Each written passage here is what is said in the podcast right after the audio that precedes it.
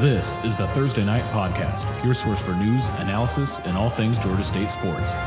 Because every day is Thursday.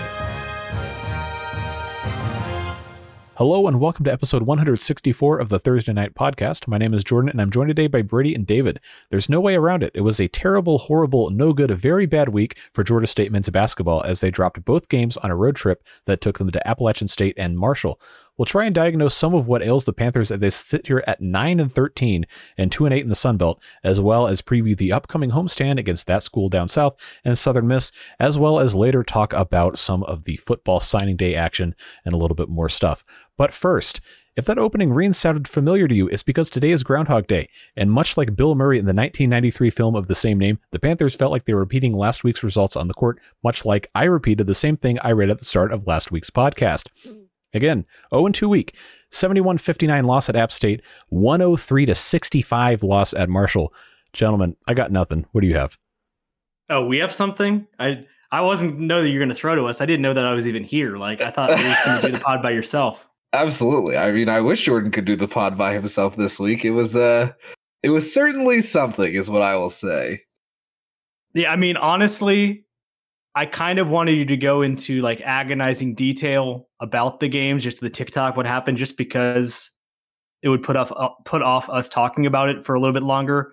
Uh, but I also know that people don't really want to hear that because they watched the games probably or heard about the games and know that it didn't go great. Um, when you go and play two games and you can basically point to one half where you played well, probably doesn't bode well for that trip. And that's kind of the case. The the second half against Appalachian State on Thursday they outscored them.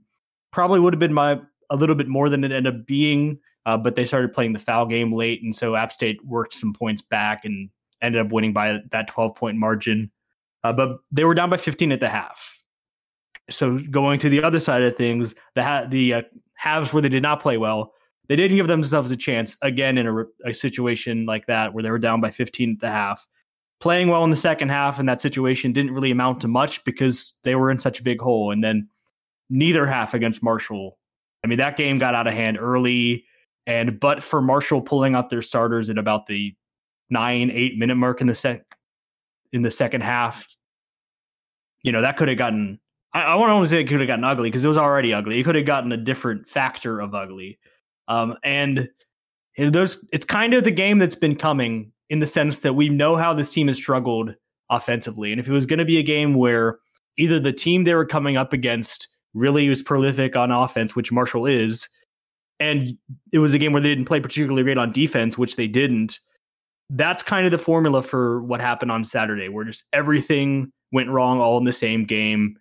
Marshall drops 100 and in a season that's not really had many many high points, it does feel like a pretty on its own low point, and just kind of gonna have to see where the team proceeds from here. Because if anything, and this is maybe your silver lining if you're looking for one, games like that usually elicit some kind of response from a team if they're still going after it and playing hard and you know that's something they've done for most of the season so i think it's possible they're going to do it but that is kind of where things lie for me is like all right let's see what they look like this week because it'll definitely be a little bit informative as to how the rest of the season is going to go. I hope it's informative about how the rest of the season is going to go just because i mean we said marshall was a really good team you know last week and we expected georgia state would have a tough time keeping up with marshall.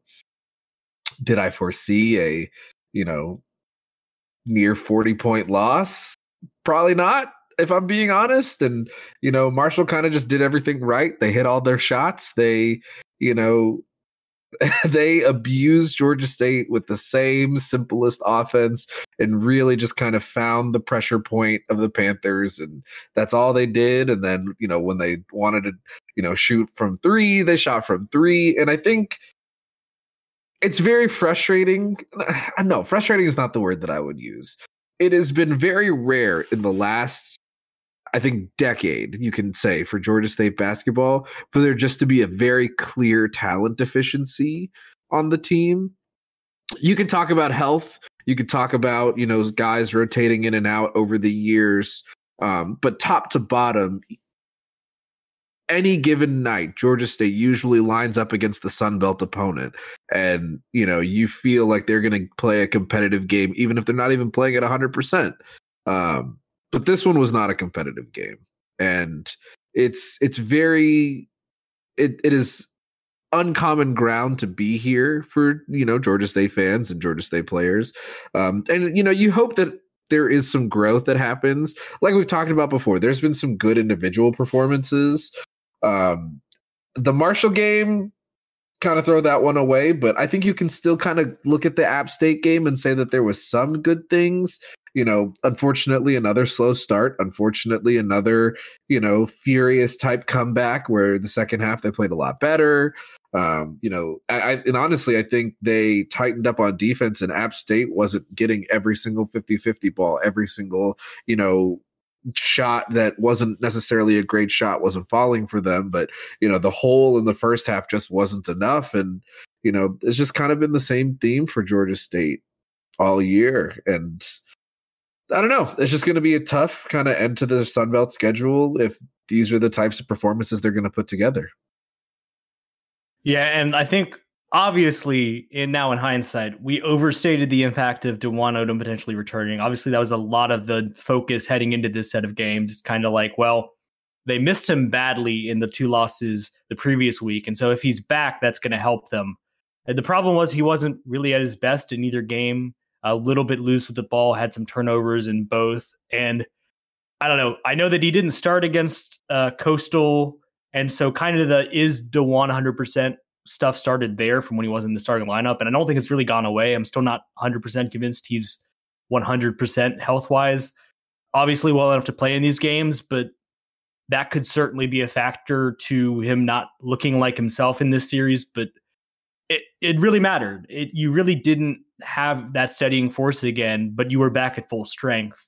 Um, you know, Colin Moore's offered a lot of good, and that continued in this set of games. It wasn't nearly as pronounced as it was against uh, Old Dominion, Georgia Southern, but he played good in, in spots. Uh, but he also turned it over four times uh, on Thursday against App State. He turned it over three times on Saturday. Jaheim Hudson had six turnovers on Saturday.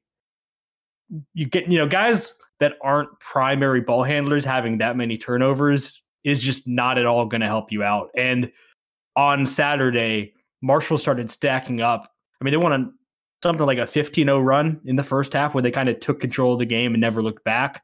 And more than a couple of those points were on just open court turnovers down low by Georgia State, transition, easy bucket for Marshall, and 23 turnovers on the night Saturday. Just aside from the, whatever happened on defense and uh, not shooting the ball particularly well either, that's just the killer. And that's been, you know, this team has obviously been able to overcome some poor shooting performances and some wins. It hasn't always been pretty, but they've been able to do that.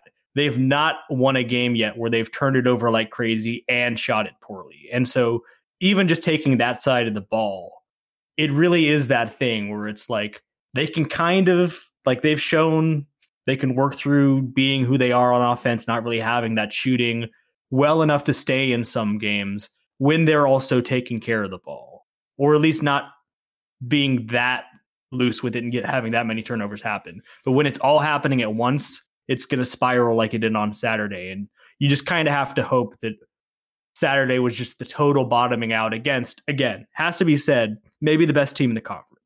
Like if this happened against 11, 12 other, of the other Sunbelt teams, I think you'd be really, really, really, really concerned. You're mostly just really, really concerned after that. Like you are still very concerned at losing a game that uncompetitively in conference, but part of it was Marshall being very good and them catching you on a really bad night. Um, if it had happened against a team that wasn't as prolific on offense, it would be like several, you know, five alarm fire. I don't know that it, is like that. It's it's more like a two or a three alarm fire for me. Um, the caveat I have to that is if things don't look much better, just as far as effort, connectivity on defense in this next set of games, we're pushing up the number of alarms we're talking about for me.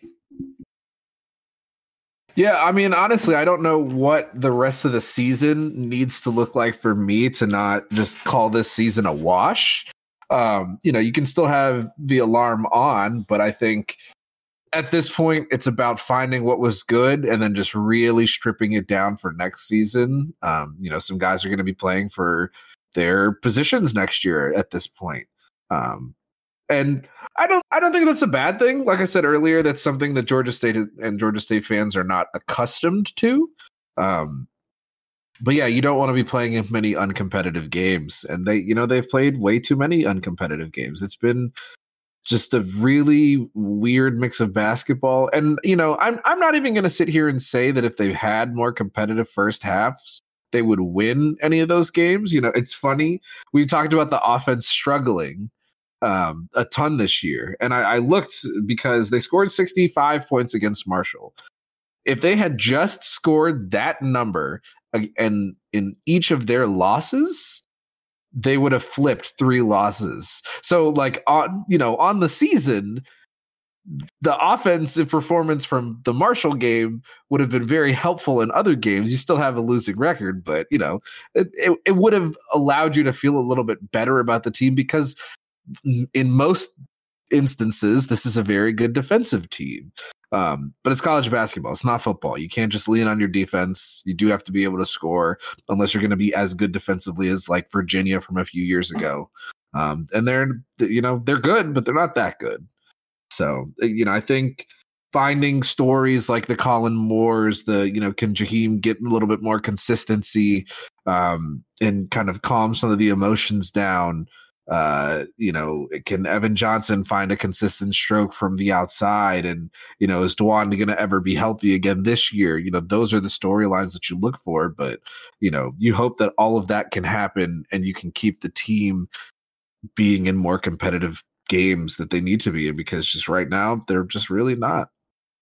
And like you want to avoid this happening but just thinking about it without making it like a is there a problem in the locker room? thing like they dropped four straight they've been on the road since january 14th um you don't want stuff to creep in where it's affecting morale but i don't know how you could look at the way everything has gone losing what seven of eight and not think that clearly that was impacting a team and it kind of bubbled into the surface and just how Saturday kind of digressed and got just completely out of hand in a hurry. And so that's the type of thing that you want to see shape up as soon as they're back home. And like I say, like expecting a response of some kind of energy after a loss like that on Thursday, especially against a rival, certainly is where I'm at, not out of hand. And it would be a problem for me if that isn't the case, if there isn't some kind of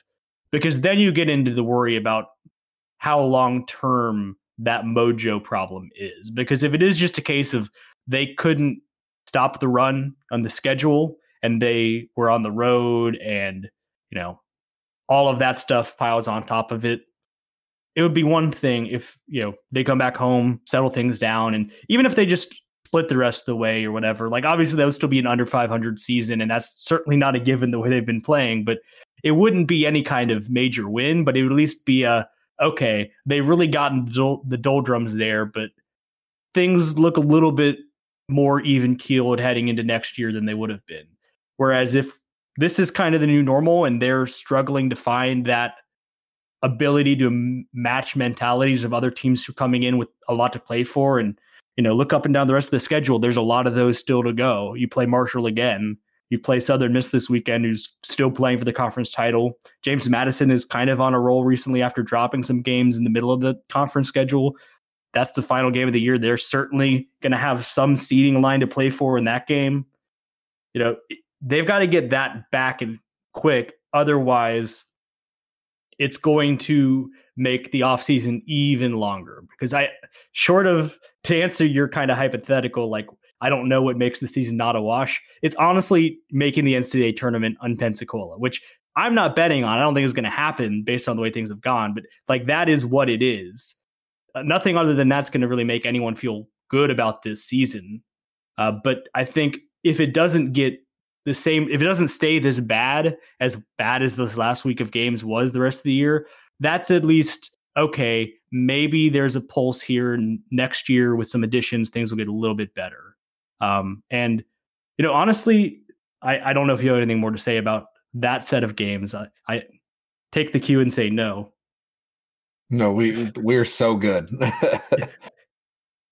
if you want to go ahead and project forward to next year, I do have a little bit of a story to tell you because as bad as things have been for Georgia State, it honestly can be worse because Southern Miss last year, who Georgia State's playing on Saturday, was a bottom 20 team per the metrics, per KenPom.com.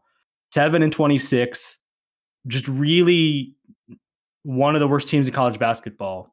They brought in a lot of transfers their coach is kind of on his last stand, and they're currently 19 and four, and they're a top 100 team. And so, granted, Georgia State's going to have to hit on some guys in the transfer portal and add some shooters to kind of make that follow through. And it's certainly not as simple as, oh, well, Southern Miss did it, and so you did it. You're going to do it easy. But if you want to look at this year and teams that have made massive turnarounds, I don't think we have to talk about this being any kind of multi year thing for Georgia State necessarily, because if you look at Southern Miss, they've made about as drastic a turnaround as is possible. And for the first time as Sunbelt members on the basketball court, Georgia State's going to see them on Saturday. Let's hope it goes like football does. You know, that'd be nice, right?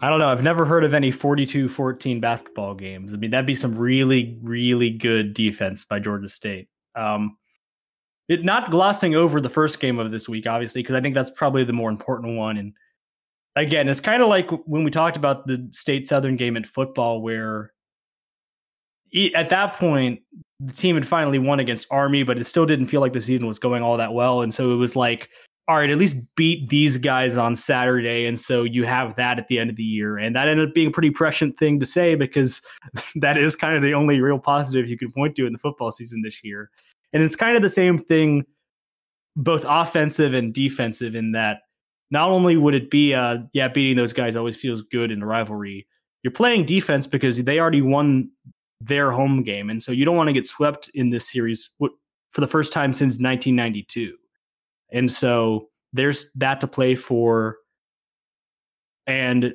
like i say this will be the game where we're going to kind of see how much last week is going to bleed into this weekend the rest of the season because if there was any game where you could just flip the switch and get back to the right mentality, it would be after that Marshall loss, playing your rival at home. Like it really doesn't get any better if you're trying to draw up your easy to get the guys up for this game game.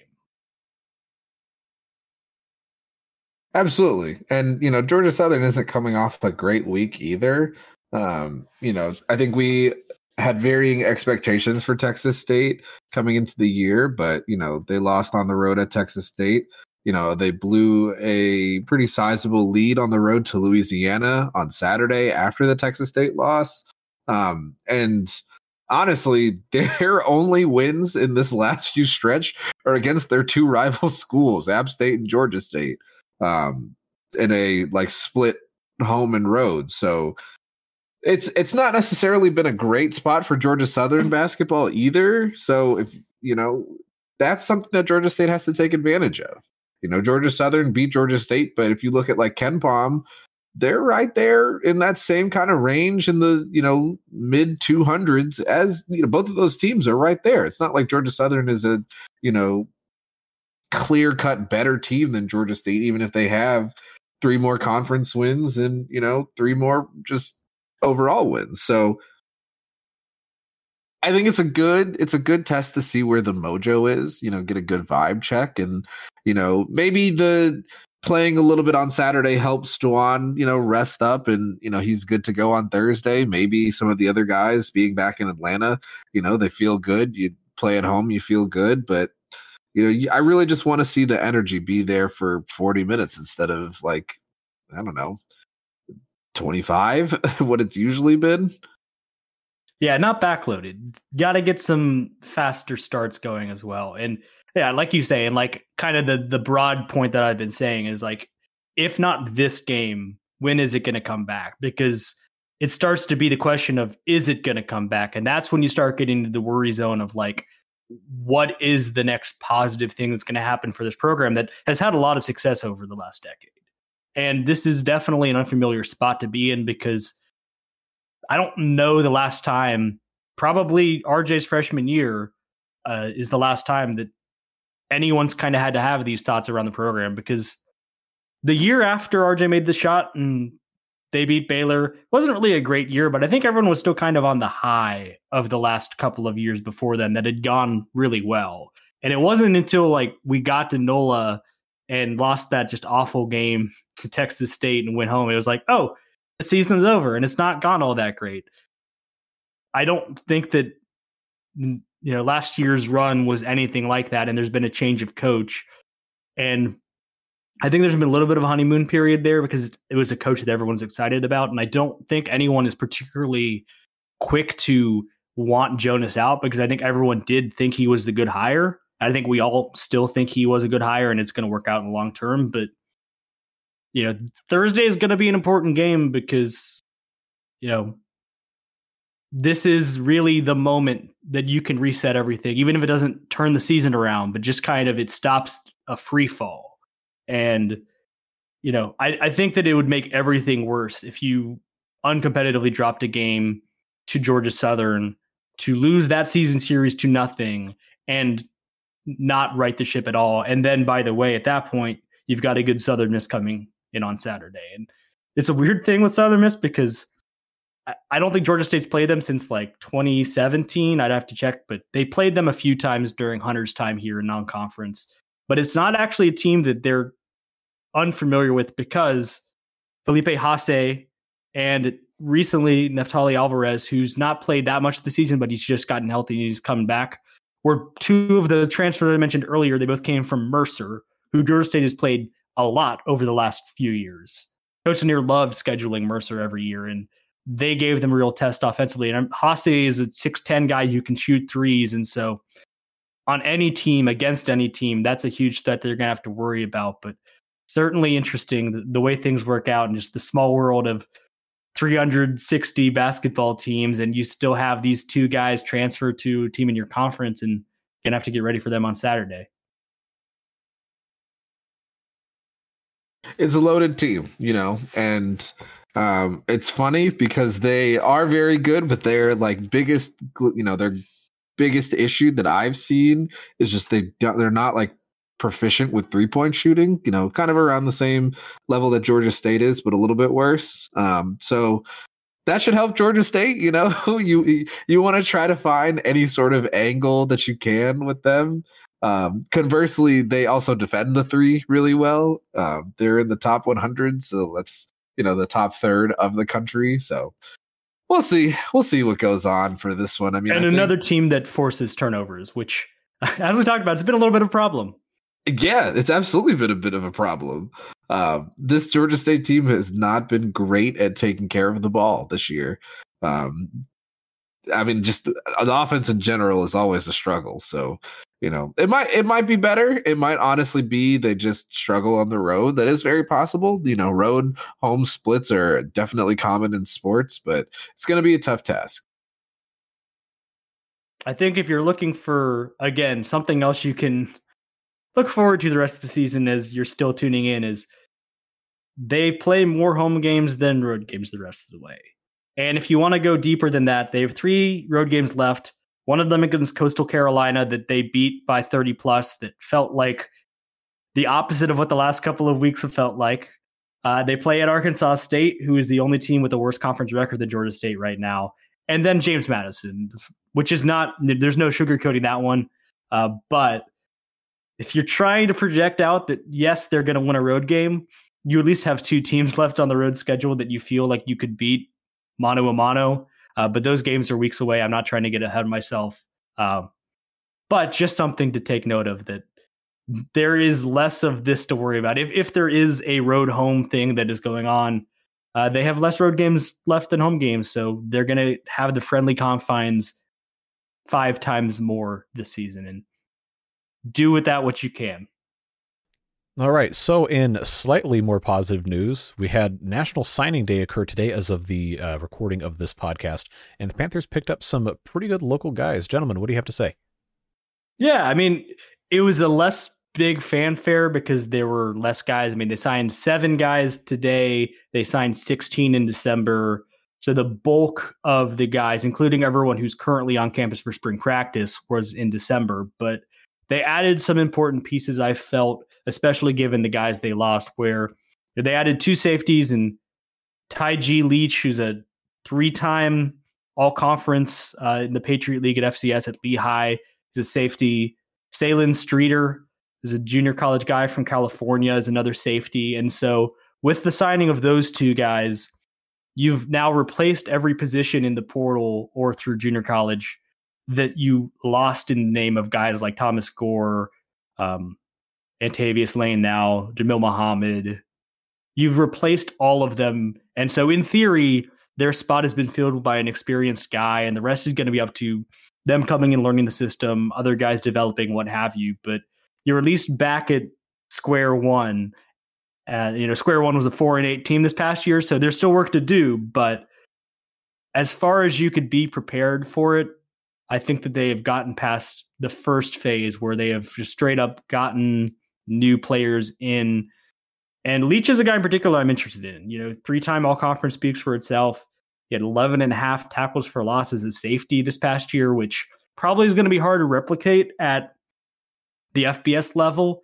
Um, but the thing that Antavius Lane did that maybe we didn't talk enough about was just what he did in run support and just coming down and playing in the box and tackling. And so if you've got a guy who's got 11 and a half tackles for loss coming in at that same position, you feel like he's at least going to be able to provide that.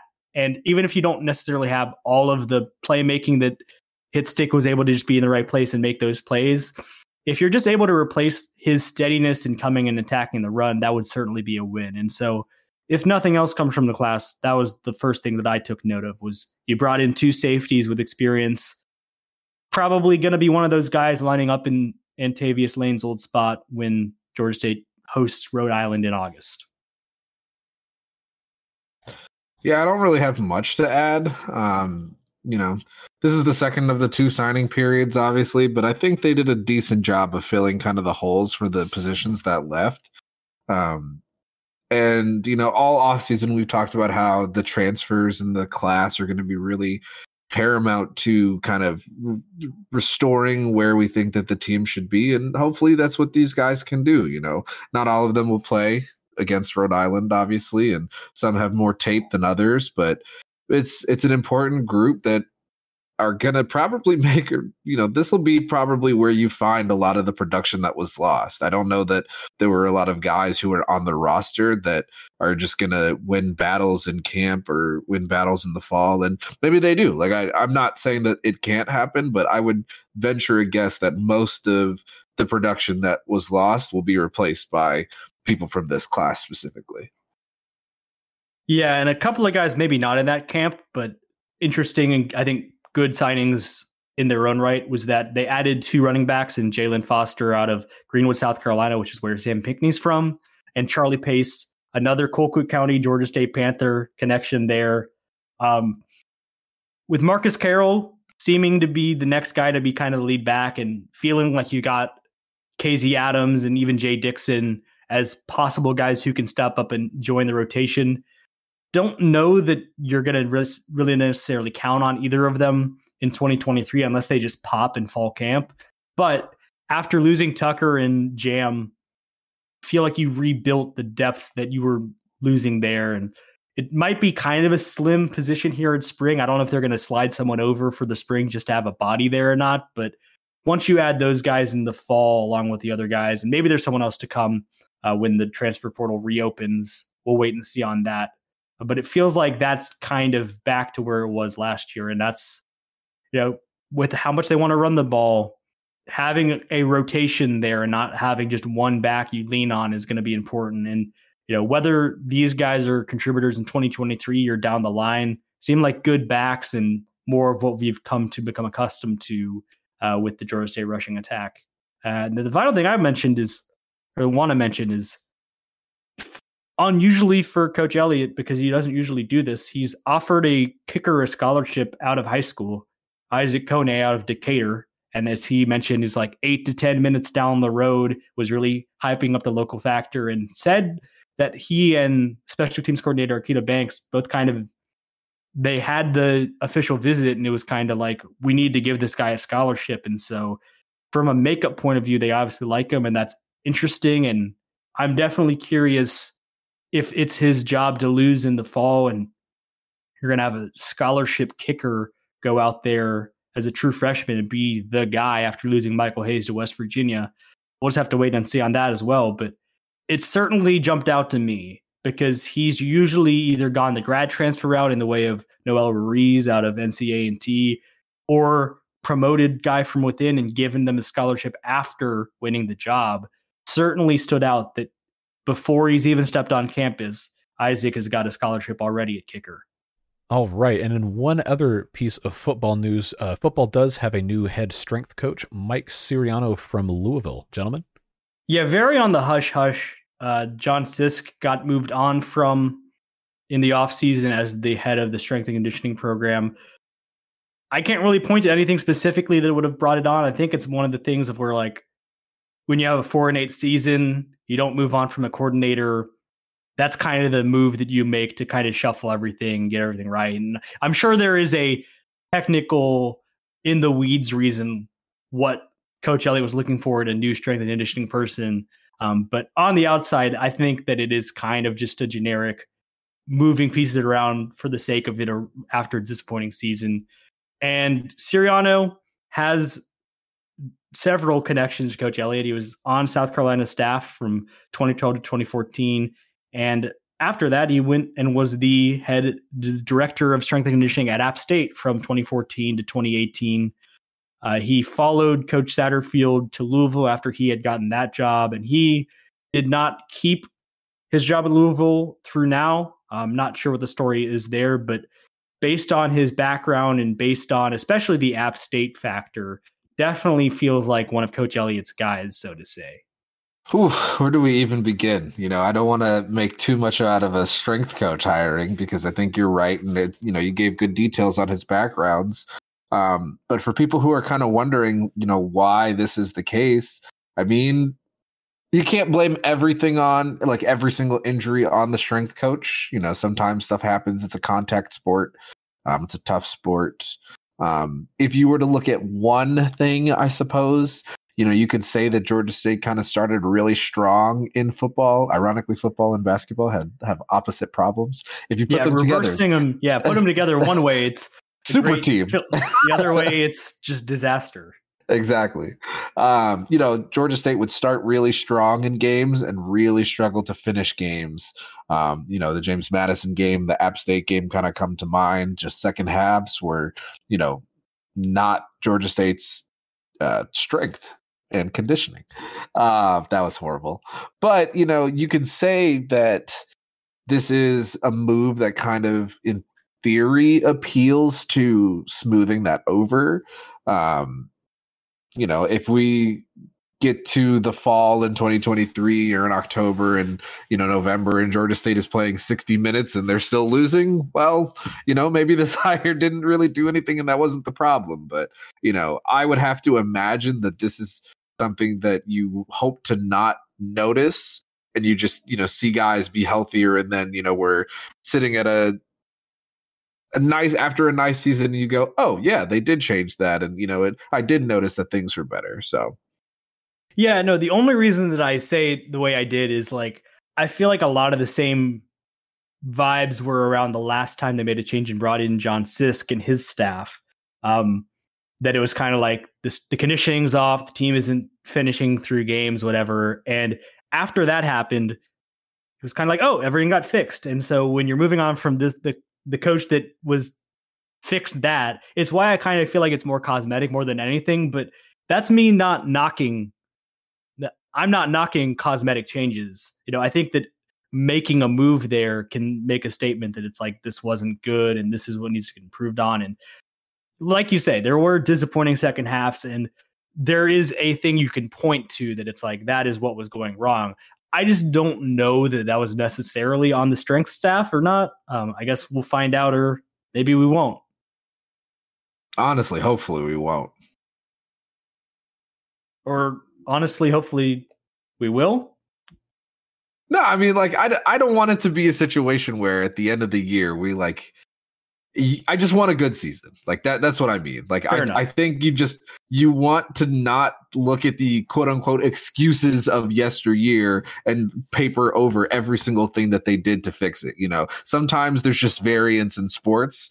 So what I mean by that is just I hope it's a good year that you don't even have to worry about this hire next year. Yeah, that's fair. And uh, honestly, bad move by me to kind of rain on any possible silver line for people at home. It's kind of like, no, yeah, this is going to fix everything. Don't worry about it. Like uh, you, new company line. You heard it here first, folks. Georgia State, first undefeated season. Just scroll past the first five minutes of this where I was talking about maybe it's not a big deal. And of course, we can't get you out of here without a little bit of sports bits. As we mentioned, we do have a men's basketball tonight as of the release of this podcast, 7 p.m. at the Convocation Center. But the women are also playing Georgia Southern in Statesboro. That game tips off at 6, and you can watch that on ESPN Plus. On Friday, men's tennis travels up the road to Georgia Tech for a 5 p.m. match with the Yellow Jackets. And then, of course, Saturday, women's basketball plays at Marshall in Huntington, West Virginia at 1 p.m. That game's on ESPN Plus. The men host Southern Miss at 2 p.m. at the Convocation Center. That game is also on ESPN Plus, WGTJ FM 97.5, as well as Low Country Radio streaming online. And then also at 2 p.m., the women's tennis team takes on Mercer in Atlanta at 2. And then on Sunday, the men's tennis team takes on Furman in Atlanta, also at 2 p.m. But that's all we've got going on in athletics this week. Hope you uh, have a fantastic rest of your week. Stay safe and go Panthers. We'll see you next week.